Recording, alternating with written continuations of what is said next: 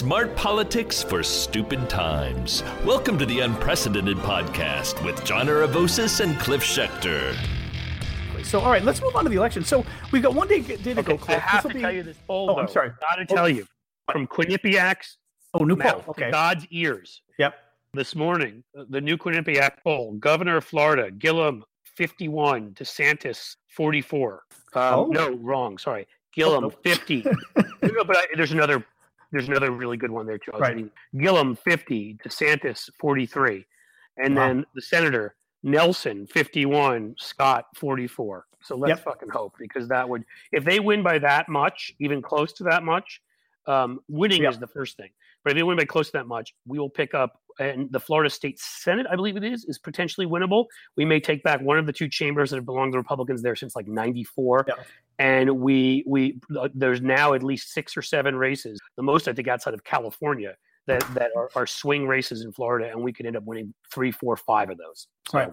Well, Gillum, yep, Gillum has been consist. Uh, who's the uh, Democrat African American uh, Obama? We keep saying Obama esque. I don't know what else to compare. He's he's not no, he's not Obama. He's Bakari Sellers esque to me. Um, this just the the enthusiasm because Obama didn't have that. I don't know effervescence. I don't know what to call it that Gillum has. You know what I mean? Obama was a great motivator, but Gillum he's just smiling and energy and hope and happy. Anyway, I love him. But so Gillum has been up in every poll of the last several days. There've been three or four of them. He's always been up between two and seven points. That's good. Um, Another good Um, one. Another good thing. yeah. So I, I see somebody tweet out that three polls came out Hmm. today in Florida. I've got the, they- they're listing here Nelson and correct. Scott, and that's a very important race to me because Nelson is like Trump level, Cruz level bad. Yep. Uh, I mean Scott is. I don't know how Florida. Scott, yeah, the Republican, Rick of Scott. Yeah. Um, but but Quinnipiac, as I said, has it seven.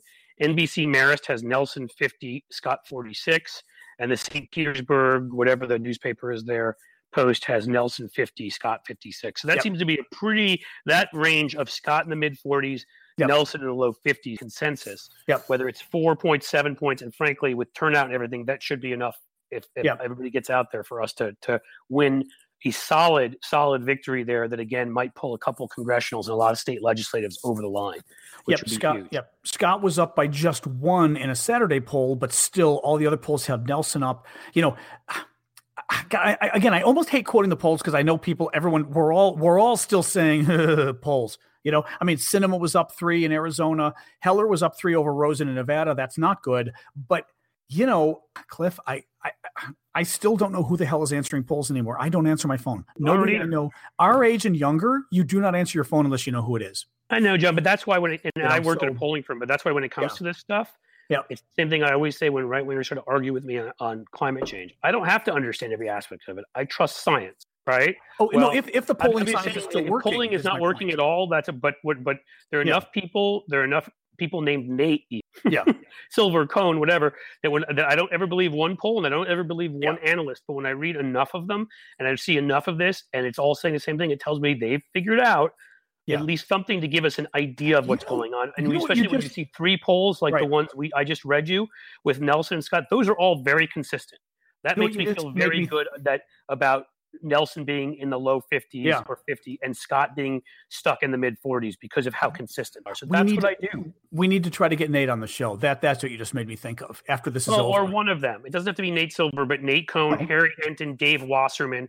well, we Harry, yeah, Harry's at or any of the guys. But yes, I agree. Nate's still the big fish. But yes, because I'd I'd like to sort of ask them just that. Say, you know, not just 2016, but overall with the cell phone thing and everything else. A lot of us, or or the fact that these polls will show, you know, Rick Scott up one. Uh, and Nelson up seven on the same day, and you're going, Right. Well, know? that's I mean again, and and we have to remember again, there like there's there's no aspect of the media universe that the right wing hasn't hacked to try to bullshit everybody into and and make and make sure those get included in poll averages at, at Real Clear Politics and places like that.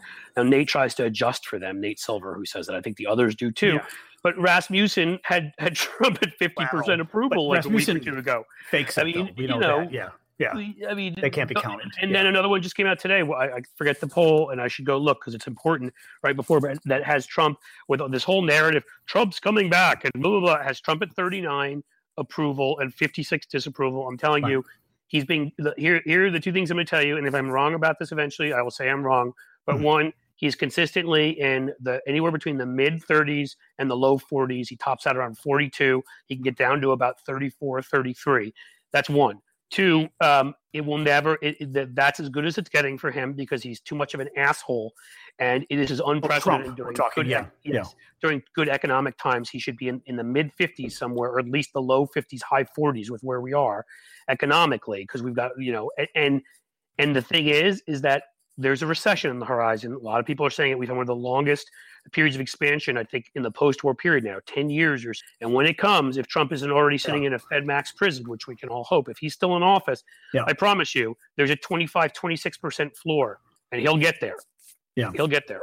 I mean, if, if, if, you know, he keeps acting the way he's acting, and he will because he changed. Yeah and the, the economy is propping them up by 10 to 12 points right now because there's enough people just like well my life's good and they're still doing so badly but that's the interesting thing right well right they and should be doing much better with the economy being this good moderately approve of trump yeah because they're happy with the way their lives are going they think he's kind of a dick and they wish he would stop saying stupid things but they don't disapprove because right. they're happy well those are the people that during a recession stop approving right right now, just real quick. So Nate Silver's um, estimate on Democrats winning the House is 87. It's up to 87.5 percent now. I think it was at 83 the other day. I looked at it. He he is predicting a range from I say an 80 percent chance that Democrats will win between 29 and 59 seats. They need 23 seats to get the majority. The average between that is uh, 39 seats is what he's predicting, which would be a very healthy number. Um, but yeah, yeah. Right. We've seen, and Hillary has an eighty-five or ninety percent chance of winning too. You know. Well, no, I mean, first I let's let's speak, but let's hey, let's not do the Fox thing, John. I know. At the end there, Nate had Hillary at sixty-five percent or so. He may have been even been as low as sixty-three percent. And to all the naysayers, and I was one of them, and I learned my lesson on questioning him. He was sat there and he said, "Look, is she ahead in all of the polls? Yes. Is she ahead in most of the state polls? The problem is, is that when you average it out legitimately, she's up by so little in so many states that she. And he was right about that. You know, so he was he, he didn't have Hillary at the end there at eighty seven percent or something. Then right. that would be. Right. But you know, there are people. I mean, he had in two thousand twelve. I think he had, you know, Heitkamp and Tester with both less than a five percent chance of winning their their Senate seats, and they both did. Right. So we should also keep in mind that well, that, you know, yes, yeah, a couple percent chances do come up. Well, you know what's interesting with Nate too, which is again why I think it would be interesting to have one of those guys on.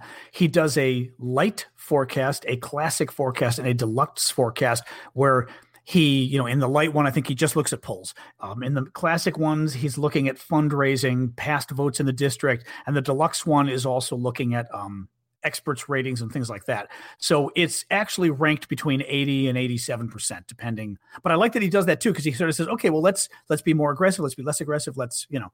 So um either either way, look, we are we are set to win tomorrow, knock on wood. knock on wood. And then the Senate is still fucked, but you know, if there were a miracle, actually just to look at it, maybe a few more of the Senate. Wow. The Senate races, I do have to say this though, because this was just tweeted out this morning. NBC pulled Trump's racist migrant and said, "We re- oh. after further review, we recognize the insensitive nature of the ad and have deceased decide to cease airing it across our properties." I know, but this is important. But what the fuck were they doing? You're right. What the fuck were they doing? They you know, they, like they suddenly other, figured it out. They were acting like all the networks, and they weren't doing their job. But the minute anybody does their job, the minute the AP pulls back when they when they tweet out like they did the other day and apologize for tweeting out something Trump said that wasn't true and not having a critique within it and pointing out it wasn't true. This is how we slowly change things. I wish it went quicker, yes. but you know what? This bodes well for the future. I'm not saying it's no, going to have does. a huge effect on this yes. election. It still bothers me. Like really you on further reflection because you didn't reflect enough the first know, time that I that ad was just and uh, excuse me the ad forget the ad's racist. It's a lie. That's I know, but you know what it does? It, it it shows you a path in the future where these guys scared of losing people watching them because of it if enough of us make noise, we'll pull these. Yes, yes. I was just going to say though, the ad is a lie because it was about it was about this Mexican drug lord or whatever coming here and killing all these people. And guess what? They they claim Democrats let him in. Democrats wouldn't get rid of him. He actually came in during the Bush administration, and one of the people that let him go was Sheriff oh, Joe Arpaio. Oh, so it, it, I mean, it's a lie in the ultimate sense of a lie. Like literally, it was an ad about Republicans doing bad, and they blame Democrats, and it was racist anyway. Anyway, um, actually, there were a couple more House races, and then we can even we can maybe talk about some of the generic, not generic, but CNN had some interesting uh, overview polls on people's sentiments that I think are. I have to say though, also as a kid who was growing up in the '90s, huh. largely, you know, a teenager and entering into uh, college in the '90s and all that, reading Axl Rose here ripping the fuck out of Trump on Twitter is really a lot of fun. Oh, what's he been doing? He's lost his shit because they keep playing Guns and Roses. This is Guns N' Roses.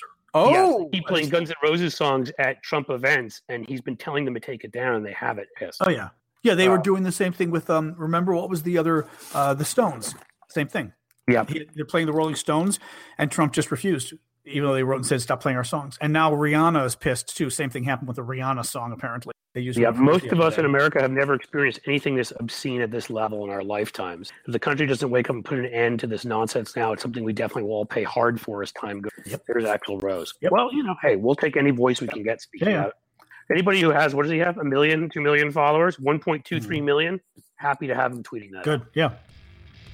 To hear the rest of this episode, become a premium subscriber to the Unprecedented Podcast by going to patreon.com slash unprecedented podcast. And with a $5 a month or more subscription, you not only support the show, but you get access to this episode and all of our premium episodes, including all of our great guests. Thanks so much for joining us. We really appreciate your support.